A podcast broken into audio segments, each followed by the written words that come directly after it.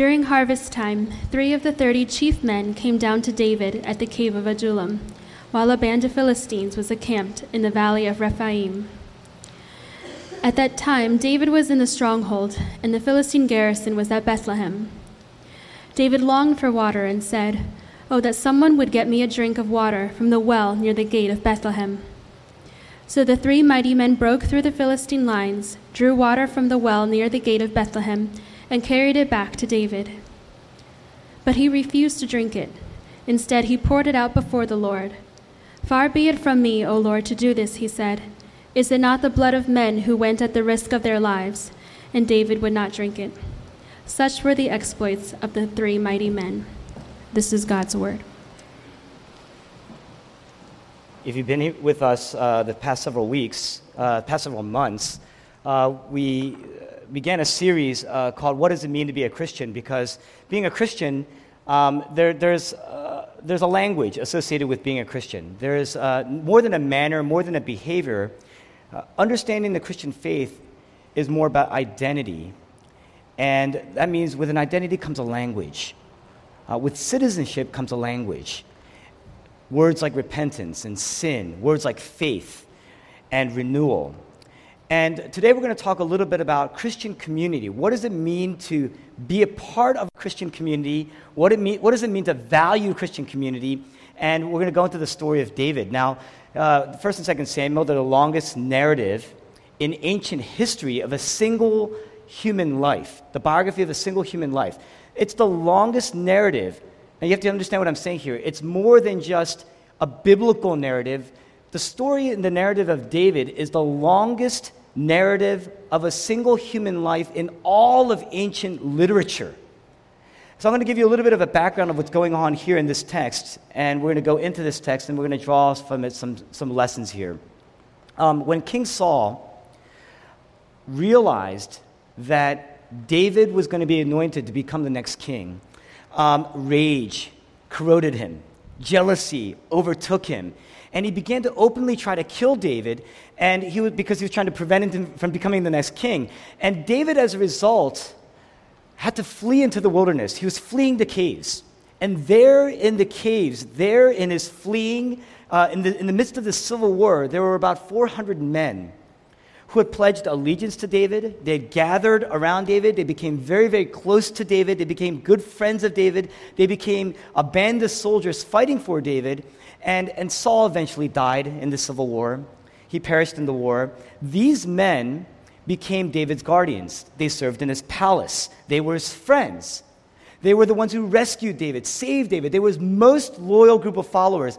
And they, as a result, became part of David's military elite they were their leaders. They were like family to David. They, they knew David very, very well. David knew them very well. A tremendous amount of trust. Uh, they were also incredibly skilled, strategic soldiers and fighters. They were called David's mighty men. And chapter 23 pretty much chronicles some of their exploits.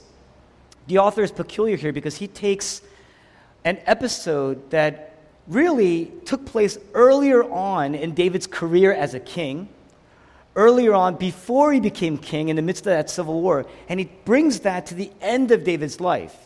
Now, if you know anything about David's life, the first part we see in 1 Samuel, it's his arise, it's his uh, awakening as a king, his emergence to the throne. The second half, what you see really is his kingship, his leadership. And there you see some horrible things. David is, is a sinner, and you see David's exploits as well uh, and his sinfulness, and David's renewal, and David's repentance, and his suffering. So you really see all the dimensions of a person's life, what makes or breaks a person's life. This passage, as the author is, uh, again, is taking a, a portion of David's life that took place earlier on and uses it to pretty much sum up David's life, his relationship with God and this passage doesn't take place during the, during the Civil War, it takes place shortly after David becomes king. David uh, becomes king, and the text reads that a Philistine army had taken over the headquarters, which is, uh, well, taken over the headquarters of Israel. Really, it was Bethlehem, David's hometown. They had encamped themselves in the valley of Rephaim, and uh, they had taken over David's hometown. So David again is on the run. David has fled again.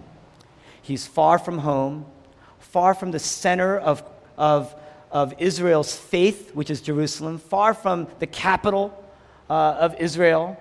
And he is on the run again. He's in caves again. And, and he is the king.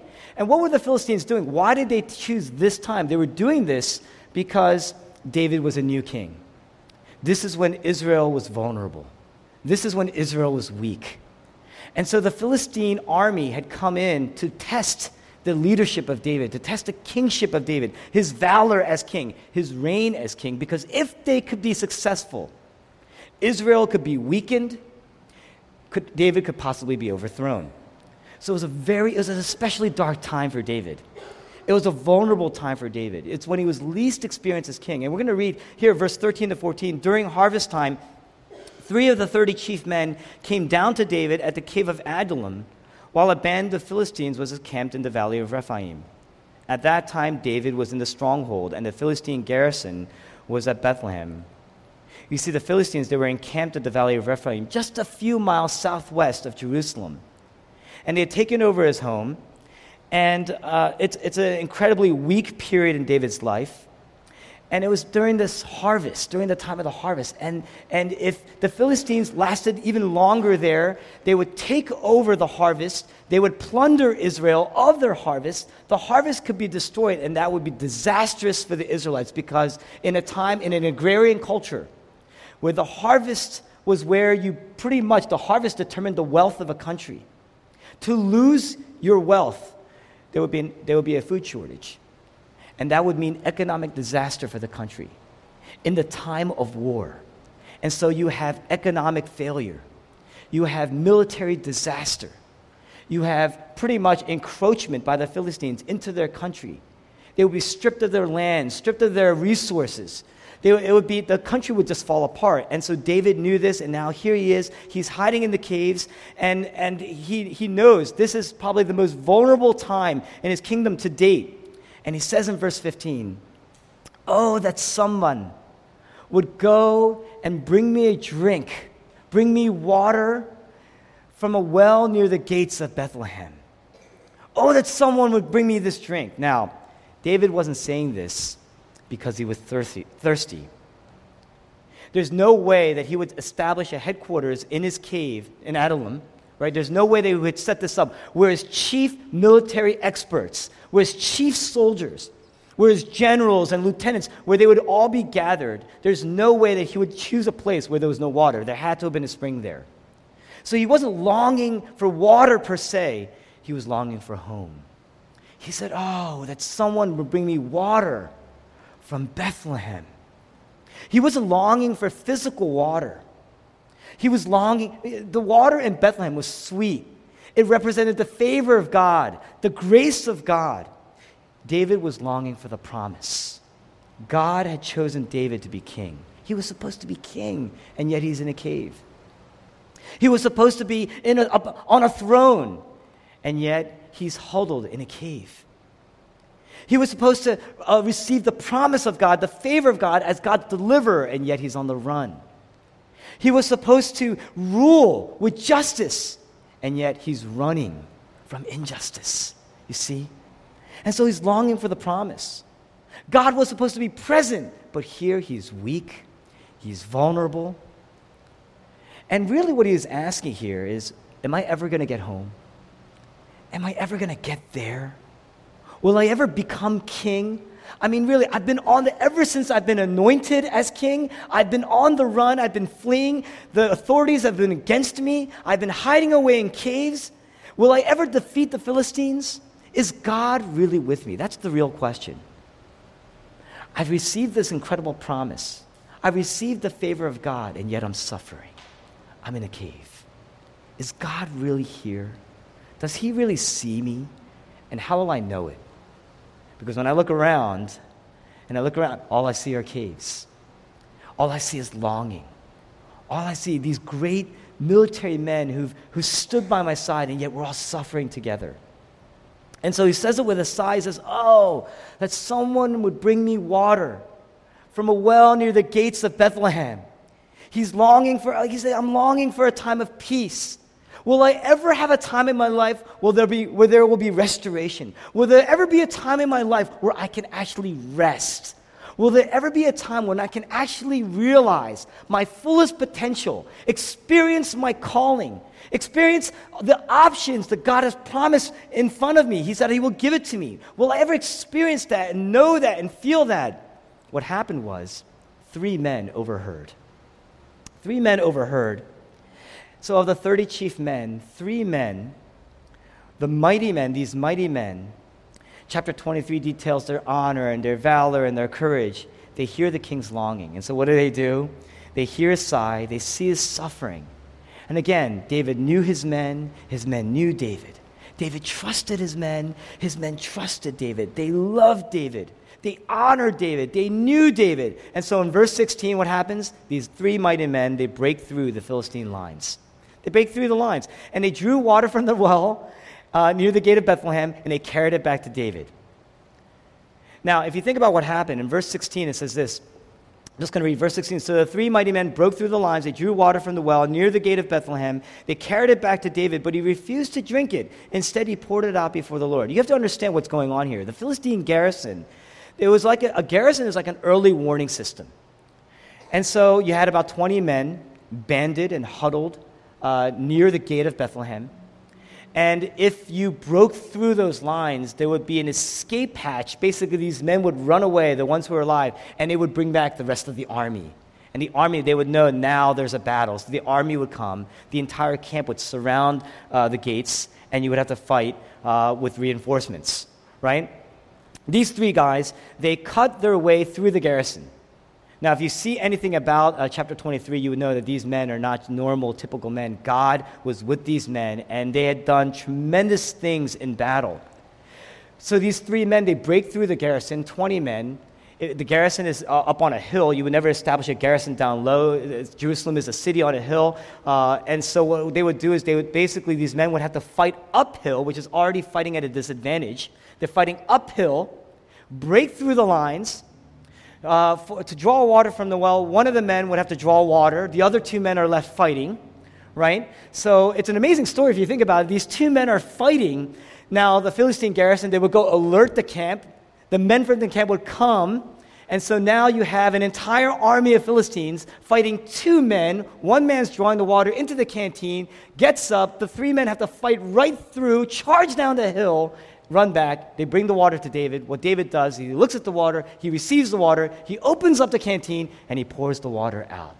And you notice, it's an amazing story um, because these men who are staring at their own death in the face of battle, it's not like they were fighting for the throne in particular. They were just bringing water back for their king. And when David pours that water out, we're talking about the Middle East, very, very hot in the Middle East. As David's pouring this water out, the water just pretty much vaporizes and is gone.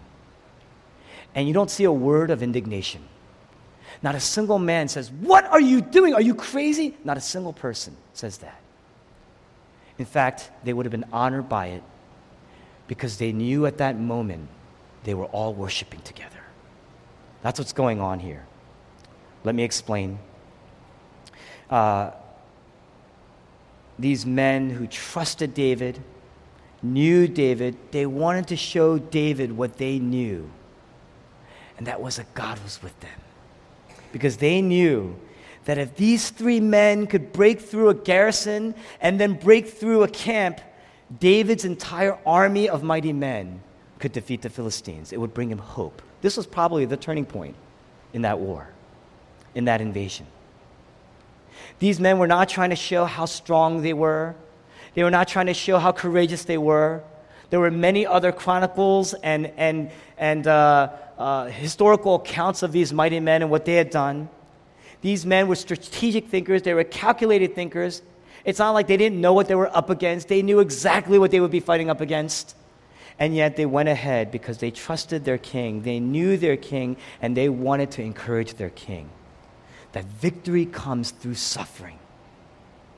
And David realized this, and he was encouraged by it. and he was honored by it. There are four very, very quick le- lessons we're going to run through, and we're going to respond to our king in the same manner. First, the first thing we see here is every victory, every victory, every triumph, every blessing is a gift.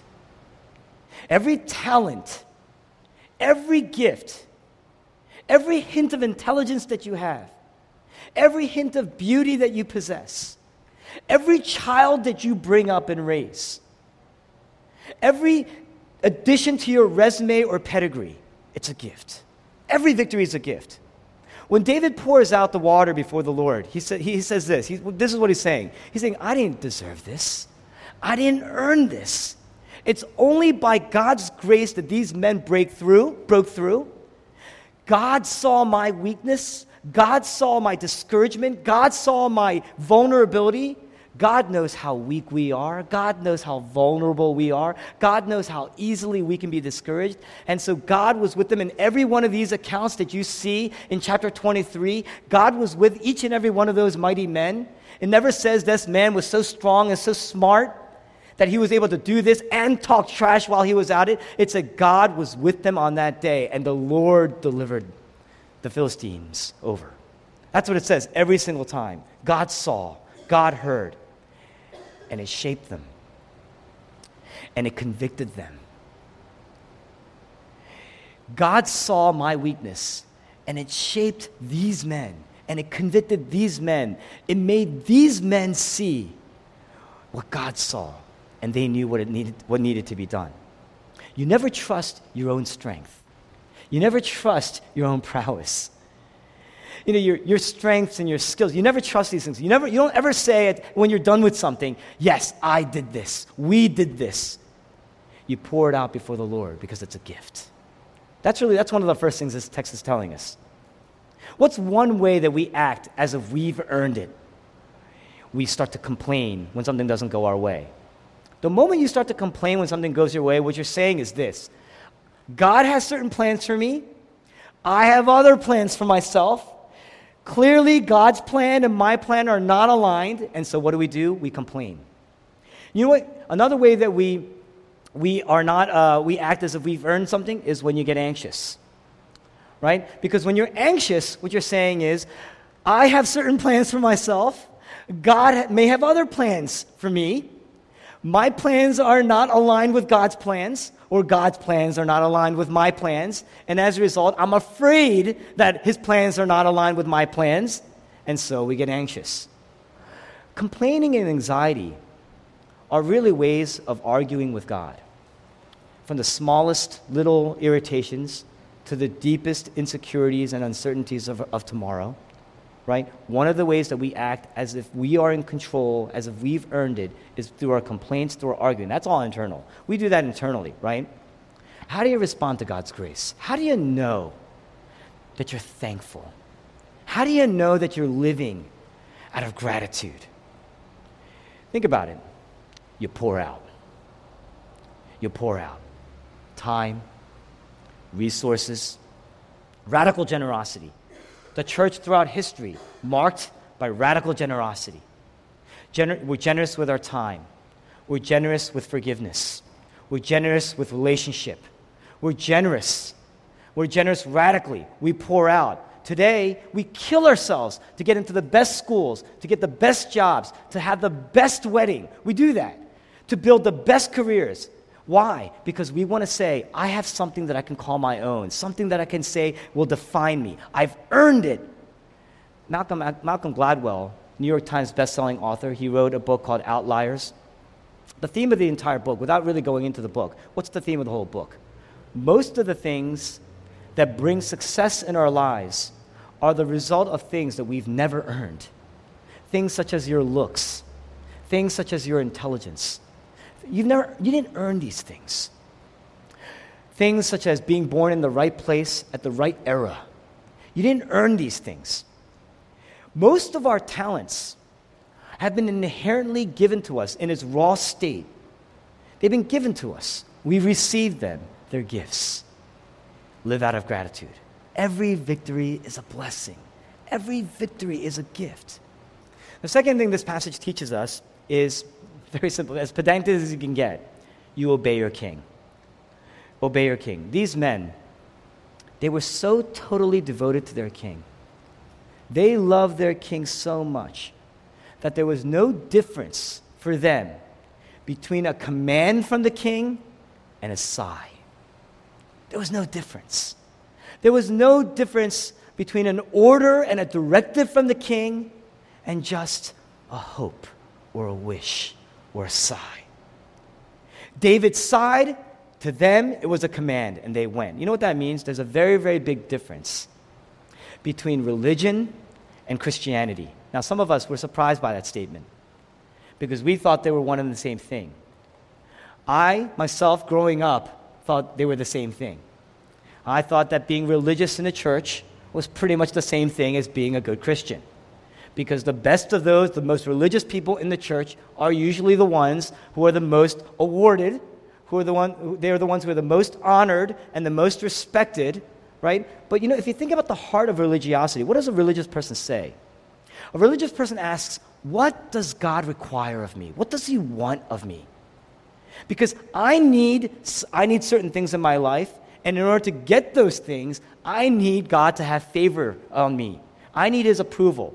Maybe that's what you want. You want acceptance, you want approval, you want that deep, cosmic acceptance, which is why we're constantly working to gain wealth or to gain power, because to have that is to have a sense of approval. And that's a deeply spiritual thing. Scholars and commentators, any type of social commentator you read, will agree and acknowledge that most of our pursuits in life although they seem worldly, there's always a subterranean desire or insecurity that's driving it. Most social commentators today will acknowledge that. How do you tell when somebody's religious? It's because when they're asked to do something, this is the difference. This is the key difference is. When a religious person is asked to do something that doesn't fit alongside improving their agenda or fulfilling their agenda or getting their desires, they start to complain. That's when the complaints come out. That's when the anxieties come out. That's how you know, right? That's when the frustrations come out. Everything is great until my needs aren't met. Once my needs aren't met, you start to question the king. You start to question the goodness of the king, the justice of the king, the righteousness of the king. That's what happens.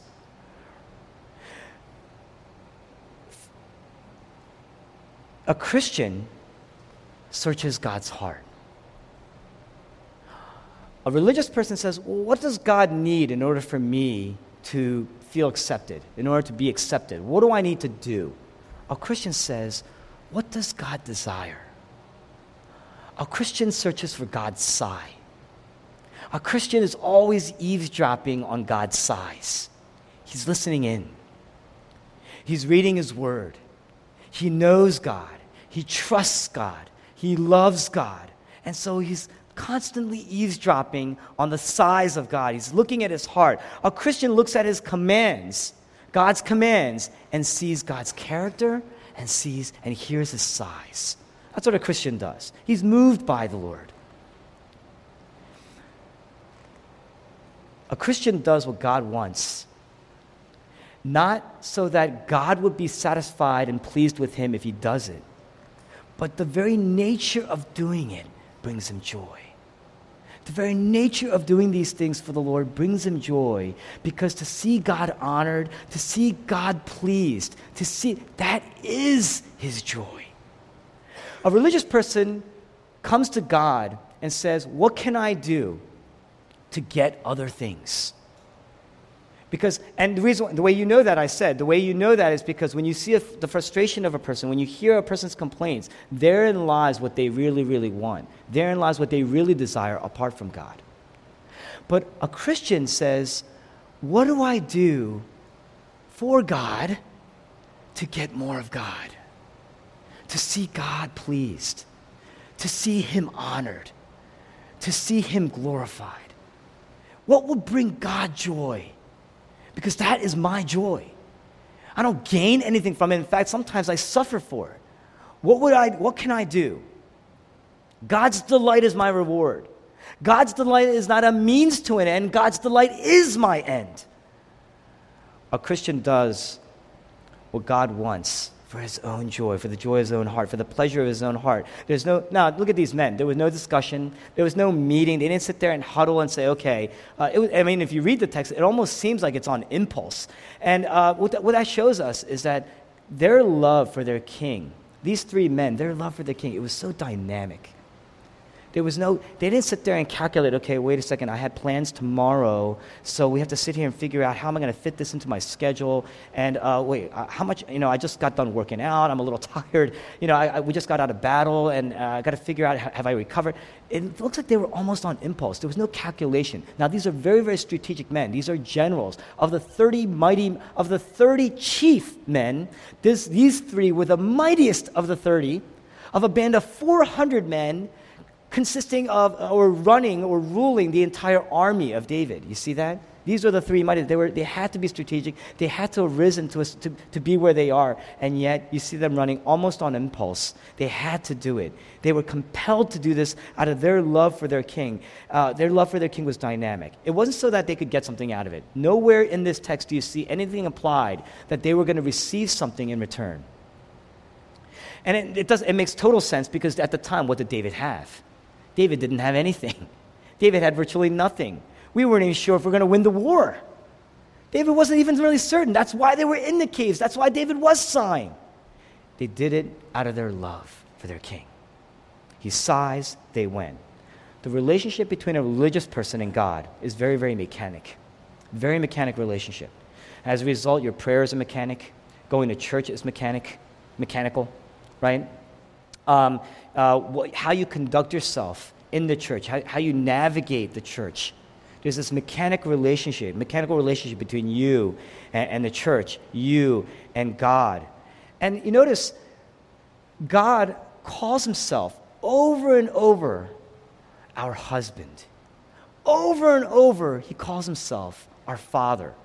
That's very, very poignant for us in this passage to understand. When you go on a date Right? Some of you are married. Think back to when you used to go on dates. Right? Some of you are actively going on dates. When you go on a date, when you go on your first date, it's very mechanical. There's something very inorganic about it, right? Because when you go, you're still, uh, you don't, you're trying to figure out how to conduct yourself. If you think back to earlier dates, you know, you're very surprised when there's something organic about the conversation or something organic. That's a very good date right? Because you're, but as you get closer to someone, as you get to know somebody, and when you seal that relationship in marriage, once you get married, anything goes, right? There's no sense of even propriety because you become one. And in that union, all of a sudden, now the relationship becomes very, very organic. Right? Jesus consistently and over and over says, I'm the vine and you are the branches. In other words, what he's saying is, I want an organic relationship with you. My relationship with you is not mechanical.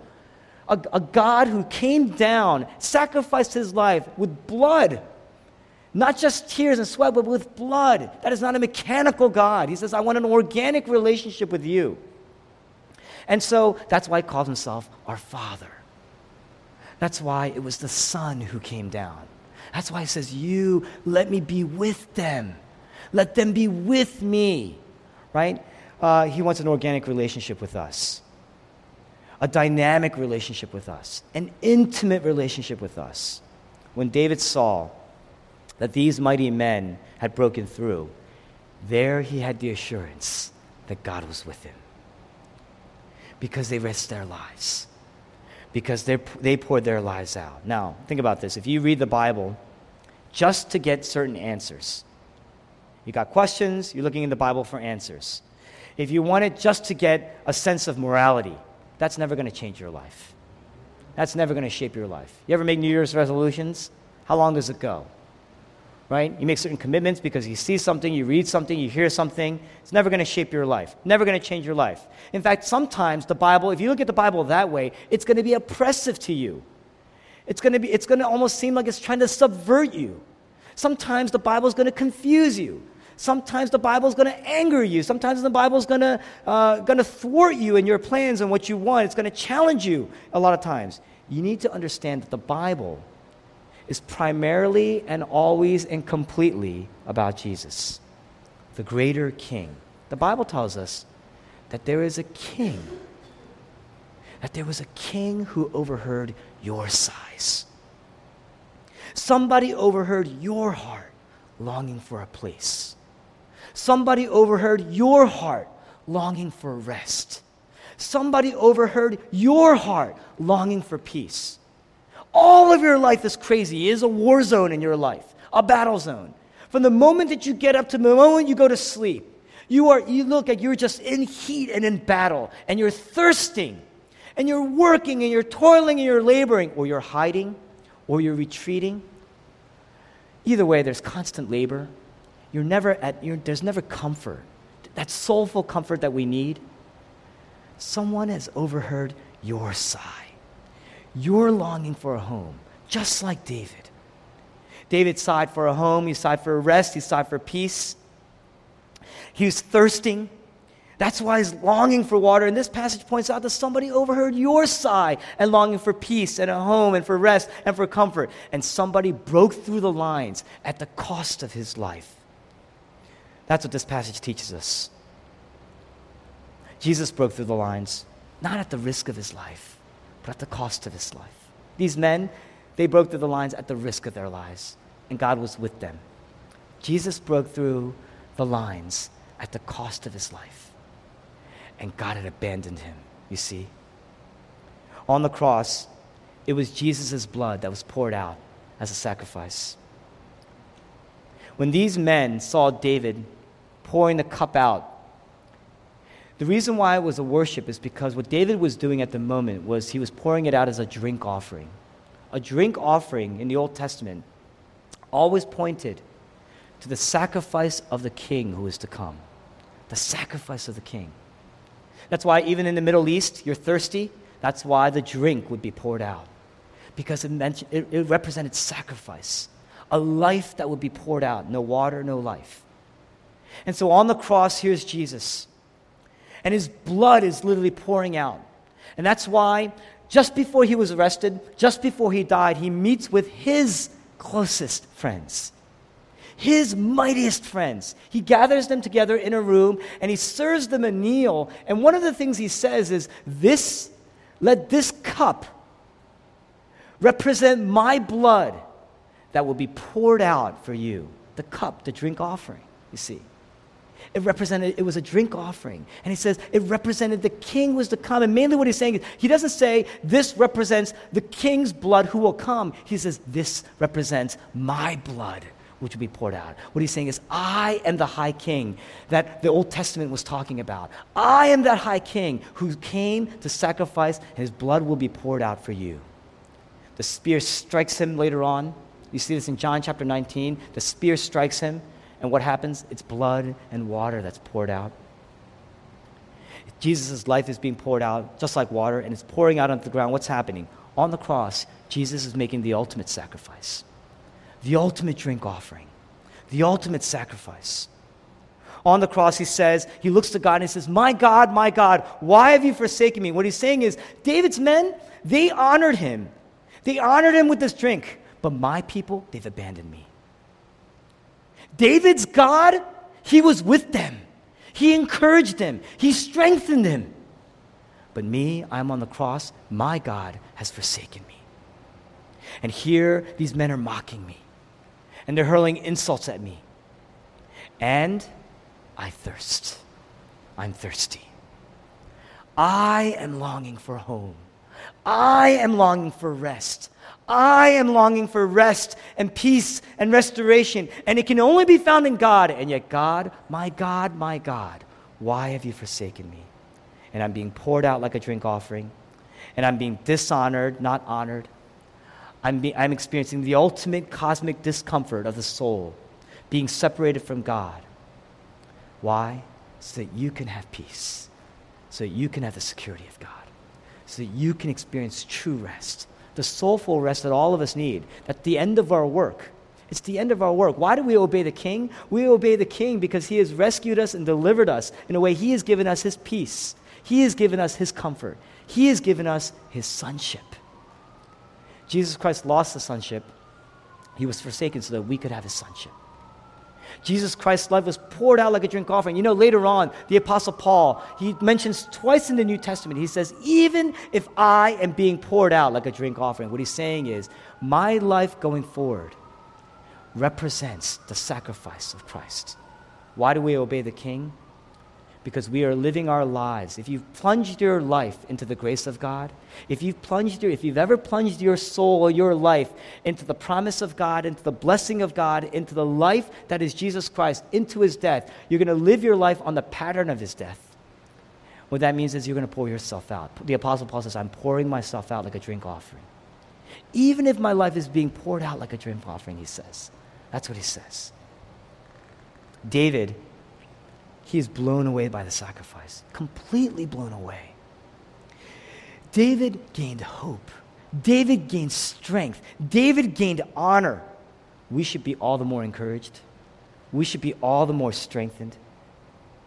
The life of Christ being poured out gives us far greater assurance than anything that David received that day. David received hope and strength and encouragement because of the sacrifice of these three men. They risked their lives at his cost, and overwhelmed by that, the men are standing with him and they're pour, he's pouring out the drink. It was a drink offering before the Lord. They were all worshiping. They were all gathered and worshiping because they were all reminded there and then God is with us. We should be all the more reminded that God, every time we look at the cross, we see the ultimate drink offering, the blood being poured out for us. That should encourage us. Anytime that you are suffering, you should look to the cross. You should see the blood of Christ being poured out. That should encourage us and strengthen us. God is still present with you. God is still there with you. Every single time you look at the cross, there's uncertainty in your life, grumbling in your life, frustration in your life, complaining because these are the things that should automatically reorient you away from pursuing those desires for comfort and security and peace apart from God. And you should be looking to the cross. It should point you to the high king who blesses us with true security, ultimate security, ultimate peace, ultimate comfort, ultimate freedom, ultimate joy, the joy that we're looking for. That's why we're working so hard. This is the end of work. That's why we obey our King. This is the end of work. This is not the start of more work. This is the end of work. The end of the work of the soul, having to prove ourselves, you see, because Jesus Christ, our righteousness, his blood poured out and covers us. That's his righteousness covering us. That's his sonship covering us. That is the assurance that we need, far greater than anything David received that day. How much more are we reminded? Only if you see Jesus Christ pouring out his blood for you. If you see the sweetness in that, if you see the heroism in that, if you see the love and the compassion behind Jesus' sacrifice for you, that is God hearing your sigh. God hears. God sees. God knows. You're not suffering alone. If anything, you're suffering, especially if you're suffering because of the gospel. But if you're suffering because of, if you're persecuted because of the gospel, if you're suffering, friends have abandoned you, family has abandoned you because of your commitment to Christ, your work may even be abandoning you to some degree, maybe impacting you to some degree because of your commitments. What you're saying is, I will live with integrity. I will not, I will honor my God in my work because, again, everything is a victory. Every blessing is a gift. You see how this all ties together? If you see that, and oh, now you see, every time you look to the cross, God is present. He hears you, He sees you. In fact, your suffering is connected with Christ's suffering.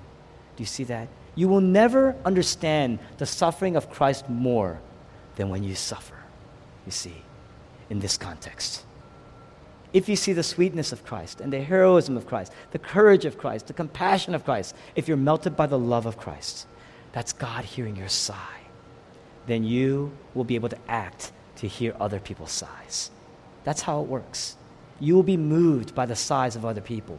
You will be moved by the sighs heard in this city you will be moved by the sighs heard in your workplace. You will be moved by the sighs of your children and your wife and your husband. You'll be moved by the elderly. You'll be moved by the growing population of elderly in this city and in this country. You'll be moved by that. Your hearts, it will, it, it, you're, you're going to be awoken to that.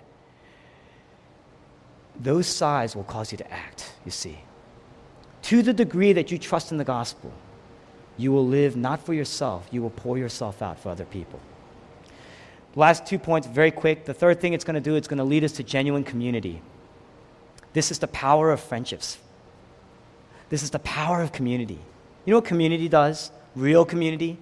Real community is not two people who meet in a church, get close, and then use each other to just kind of console each other and pursue their desires together. That's conventional Christianity in America today. We get together, we feel heard, right? Get the warm fuzzies together, and we console one another, and then we just kind of go about our own way, supporting each other as we pursue each other's desires. Real community encourages us in Christ. Real community uplifts. Real community says, I hear this person sigh. What can I do to encourage this person to remember that they are here because of Christ and encourage them? Real community refreshes. That's what water does. Real community soothes and comforts. Real community begins with loving and understanding a person. These men, they knew David. They knew what David needed. When he said he wanted water, they went out and got it almost on impulse because they said, you know what, gonna, you know what would really encourage him? If we could bring this water back, it's not the water he wants. He's questioning God's presence in his life. We can provide that because God is present, you see. We can encourage him in that. Real, real community brings each other into worship together. That's the hallmark. You know you have encouraged. You know you have uplifted somebody. You know you have truly comforted somebody when they are brought back into worship. Friends, that happens even in admonishment. That happens even in challenging. Whatever you do to encourage, truly strengthen somebody. Do you think the Holy Spirit came into your life to just kind of pat you on the back when you're feeling down because he's the encourager. That's not the word. The Latin word for encouragement is to strengthen, you see. Is to bring courage and strength where there was weakness and vulnerability. Do you see that? In a way that is Godward and righteous. It's not about, the Spirit does not say, man up. The Spirit is there because you can't. The Spirit says, Look to Christ, and He is present. And I'm strengthening you because now you will work beyond your own ability. You've exhausted your strength, you've exhausted your ability. Your looks only got you so far. Live by the Spirit. Now, where you can't go, now I will take you, you see. That's what the Spirit of God does. That's what we do. We, we can encourage people by understanding their longings, the deep spiritual cosmic longing and by bringing Christ into their lives, strengthening them, encouraging them. That's the true sigh, the deep rooted sigh, and showing them victory in Christ. That's what we can do. And you know that you've done that when you've brought somebody into worship, that they're able to see Jesus, see the cross, see their own failings, and be able to worship and be renewed. That's community. By the way, that's why we come to church. And it's not something that's optional. The, the ancient church, the, nowhere in the Bible do you see anything that says that church was this optional thing. They longed for it. They gathered because they were enriched by it. Was more than just something that improved their lives, where they just picked up a few truths about how to build up and improve their lives. They gathered here because they needed to. God was present and they would using that on the basis of what is being taught they would go then and live by that and encourage one another in that that's the purpose of community groups you see that it all ties together that way they can serve any call that way they can hear any call of god any challenge as a body if you see one person doing that yeah it's still pretty strong but when a whole body of people live that way there's power that's real community affecting neighborhoods and other communities. You see that? Lastly, this all took place where? In the context of a cave, in suffering. David was in a cave when all this. David wasn't on a throne, in a palace, in the capital. David was in a cave, probably by some spring, in the darkness, in weakness, in vulnerability. And this pretty much was the hallmark of most of his kingship. For some of us, the caves are suffering. The caves equal suffering for some of us. For some of us, the caves equal anxiety. For some of us, the caves equal guilt. We're just, we're living under a cloud of guilt. That's like a cave. And it brings you into darkness. For some of us, there's just this cave of powerlessness. No matter how much I, I, I, am present at church, no matter how involved I am, there's just an overwhelming powerlessness that brings me back to my sins. And that begins the cascade of darkness and vulnerability in a way that I just give up. I can't do this. But if you notice, these are the ways that God shaped David. David was shaped. Where did David learn to be a king? He was out in the field tending the sheep where no one cared, or he was in a cave where he was suffering and tormented and no one cared. You see? That's where David was shaped to be a king. That's where David learned to rule. That's where David learned to become wise. That's where David learned righteousness. That's where David remained humble. That's how he lived a big life. The cave was the springboard on which David lived a big life. By the way, that's how God exalted his own son. God didn't exalt his own son by sending him down with a cloud of angels and subverting the whole world. God exalted his own son through his death.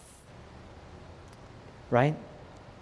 Therefore, after his death, he became obedient to death, death on a cross, and therefore God exalted him to the highest place. That at the name of every, that at the name of Jesus, every knee shall bow and every tongue confess that Jesus Christ is Lord. You see? It happened through a cave. God didn't work despite the cave. He worked through the cave, through the death, through the humiliation, through the depression, through the anxiety, through the trouble. You see that? God worked through those things. And if He worked through Jesus Christ's own Son, through His own death, He will work through you certainly in the same way because He wants you to grow to become just like Him. Do you trust it? To the degree you trust it, you will live by it. The hallmark of that is hearing other people's sighs. Do you trust it? When you have a community of people hearing one another's sighs, and hearing the sighs of people outside of here. That is how the God's kingdom advances. Join that movement. Let's pray together.